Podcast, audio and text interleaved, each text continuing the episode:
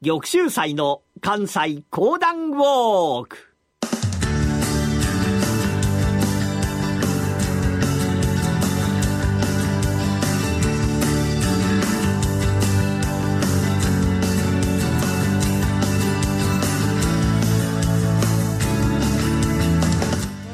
玉州祭の関西講談ウォーク。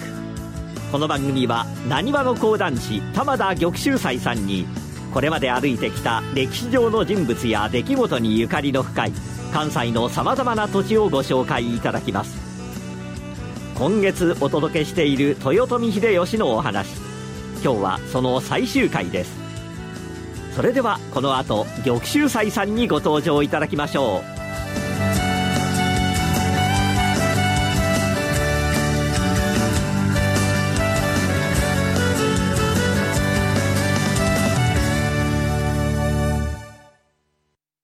ラジオ日経ポッドキャスト。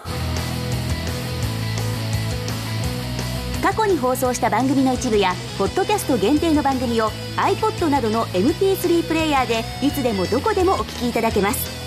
詳しくはラジオ日経ホームページの右上にあるポッドキャストのアイコンからアクセス。おはようございます。講談師の玉田玉秀祭でございます。1月ということでございまして、おめでたい太閤秀吉さんのお話をさせていただいてございますが、まあ、この秀吉さんが建てましたお城、大阪城が有名でございますけれども、もう一つ、桃山城というところも秀吉にゆかりのあるところでございましてね。まあ、昔は、伏見桃山城キャッスルランドなんていうのがございましたが、今でもその模擬天守は残ってございます。さて、まあ、そこのすぐ近くにいおりを構えてございましたのが、日本一の総称、千の利休でございました。太閤秀吉も、なるほど利休は偉いやつだと思っておりましたが、まあ、なんとなく小憎い。一遍取り押さえてやろうと、利休の素振りばっかり見ている。ところが利休は相変わらず、シャーシャーとしたもので、平然として午前勤め。朝から降り出しましたのが雪。ここもかしこも一面に白い化粧をしての銀世界。おお、これは綺麗じゃ。秀吉は喜んでお気に入りの家来一同を召し、雪見酒の宴。利休もしばらく相手を務め、やがておいとまをいただいて利休のいおりへと戻ってゆく。桃山御殿内に利休の好みによって作られました風雅な家。まあ、これをいおりと言ったそうですが、雪見の宴は強化。和歌と様々な思考が続き、面白くとうとう夜に入った。明かりは金銀の蒔絵に跳ね返り、雪の庭に掲げたぼんぼりはハラハラと散る雪に風情を添える。秀吉はご機嫌よく家来を相手に杯を傾けながら、昔の戦話に興じるうちに、いつしか夜も更け、雪の夜はなんとなしか静か。やがておいとまをいただいて帰る大名たち、後に残りましたのは、腹心たちでございました。秀吉は杯を置きますと、思いついたぞ。これから利休のいおりへと参って、一服参ろう。その方ら参れ。はあはあ。加藤清正、福島正則、加藤様之助、片桐勝本、平野遠見の神、そしてお気に入りのソロリ新左衛門、お歌のご指南をしている細川雄斎、秀吉を加えての八人そのまま、お庭伝いに静かに利休のいおりへとやってきた。雪に埋もれひっそりとしている利休湾。庭の木々は雪をかぶって動きもしない。お供の人々、どうだ今頃利休庵というのは、お酒の後の一服もいいが、何かを思いつかれたのではなかろうか。そうだな。きっと利休は眠っているに違いない。そうか。利休の寝込みを抑えるのだ。うん、そうだそうだ。利休ははばかりながら茶道の道の奥義に渡っている者は、慌てたり狼狽することはないと言っておったからな。はは、なるほど。殿下は誰にも言わないで、出し抜けに我らを連れ、彼のいおりへ踏ん込んで、利休を驚かし取って抑えるおつもりだ。そうだそうだ。加藤福島らが小声で囁いておりますと秀吉が、正則、そちは声が大きい。大音に世の参ったことを利休に知らせろ。はあはあ。よーし、俺の声でびっくりさせてやろう。割れ金のような大きな声で、利休殿下のおなーにこの声が雪の夜に響き渡った。皆は腹の中で定めし利休はぬくぬくと湯たんぽでも入れて寝入ったところ、この声でびっくりして飛んで起き上がるじゃろうと思っていると、はあはあという返事。平常と何の変わりもございません。おい、慌てた声ではないぞ。いや、あいつはなかなかずるい。布団の中でわざと返事だけ落ち着いてしよったんや。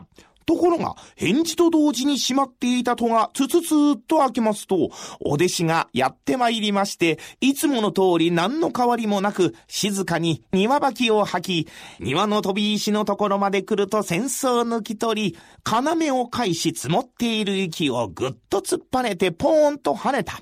すると飛び石のところにいっぱい詰まっていた雪が向こうへと飛ぶ。うわー、綺麗に雪を払い起こすぞ。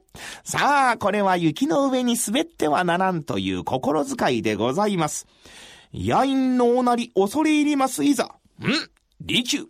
夜を吹かせての雪見の宴。酒にも飽きた。そちの手前で一服所望じゃ。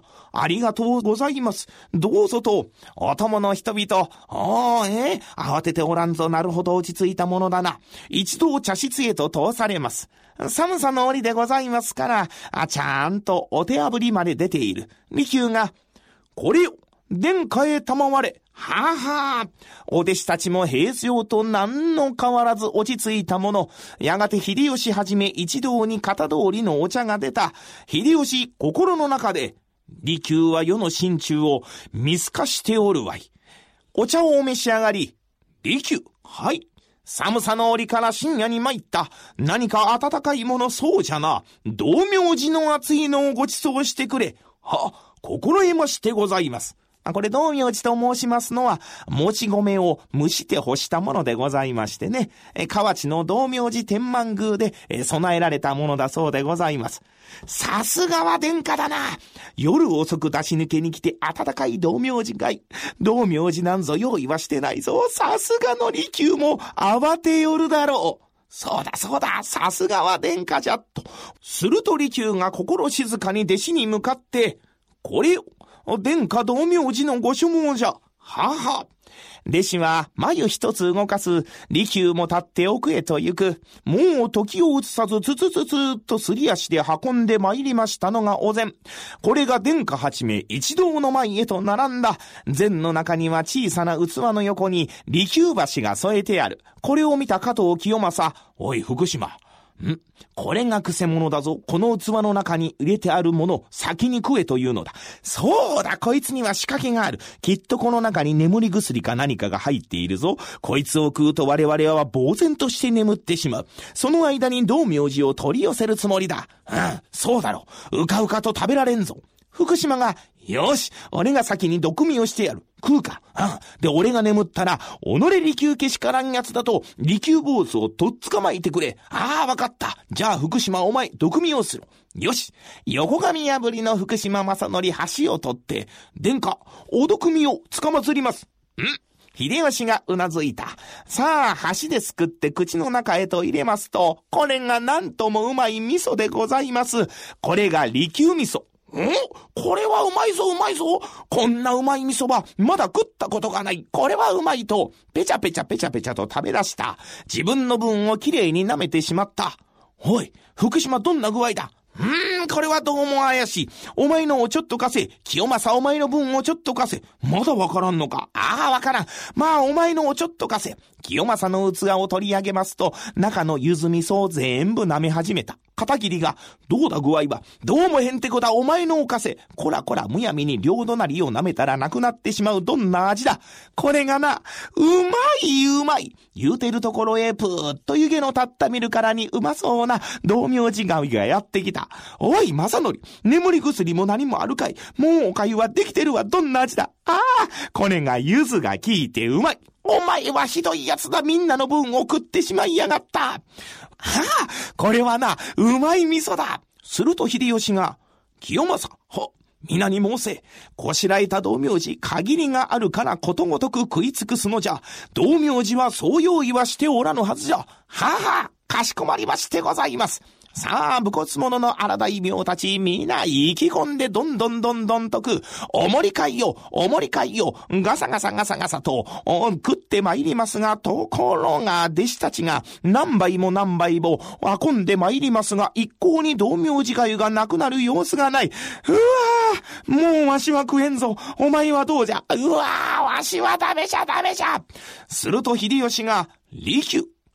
今宵わしが来ることをその方に知らせた者がおるのかこれはしたり、今宵のおなりは殿下のお心から出たもの、殿下のお口より漏れることもございますまい。利休は知る由もございません。しからば道明寺の用意、一体どうした？さようでございます。今日の月見の宴、夜に入ってもまだやまず、果ては殿下、何かおむしべしがあると思いまして、このように用意をさせていただきました。しからば道明寺、いかほど用意をしておる。は、百人前用意をしてございます。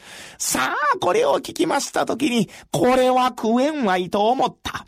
世の心中がそれほどまでによくわかるか。それが茶道でございます。うーん、さすがは利休である。日本一じゃと、秀吉は心から感心して、その日は一同を引き連れてお引き取りになりました。さあ、これから秀吉、我が心を追って茶道の修行をしたそうでございます。本日は秀吉の利休と題しました一席の講談でございました。ありがとうございました。虎ノ門医学セミナー、より良い地域連携医療を目指して、高度先進医療機関である虎ノ門病院の医師などが、医療の動向から身近な病気の治療、予防などを幅広く解説します。虎ノ門医学セミナーは毎週木曜日夜9時30分、好評放送中。秀吉が築いた伏見城。最初の城は1592年に建設が始まり、1594年に完成しますが、秀吉が移り住んだ直後にこの地方を襲った大きな地震によって倒壊し城は近くの小畑山に移されることになります今日のお話の最初にあったようにその後伏見城の跡地には1964年に伏見桃山城キャッスルランドという遊園地が建設されお城の形の模擬天守が作られました。現在は京都市の運動公園となっていますが模擬天守だけは残されており伏見のシンボルとして親しまれています。伏見城の模擬天守のある伏見桃山運動公園へは近鉄あるいは京阪電鉄の丹波橋駅から歩いて15分ほど。JR 奈良線の桃山駅からは歩いて10分ほどです。詳しくはこの番組のホームページをご覧ください。翌週祭の関西講談ウォーク。2月は戦国時代から江戸時代初期に活躍した武将東堂高虎のお話です。どうぞお楽しみに。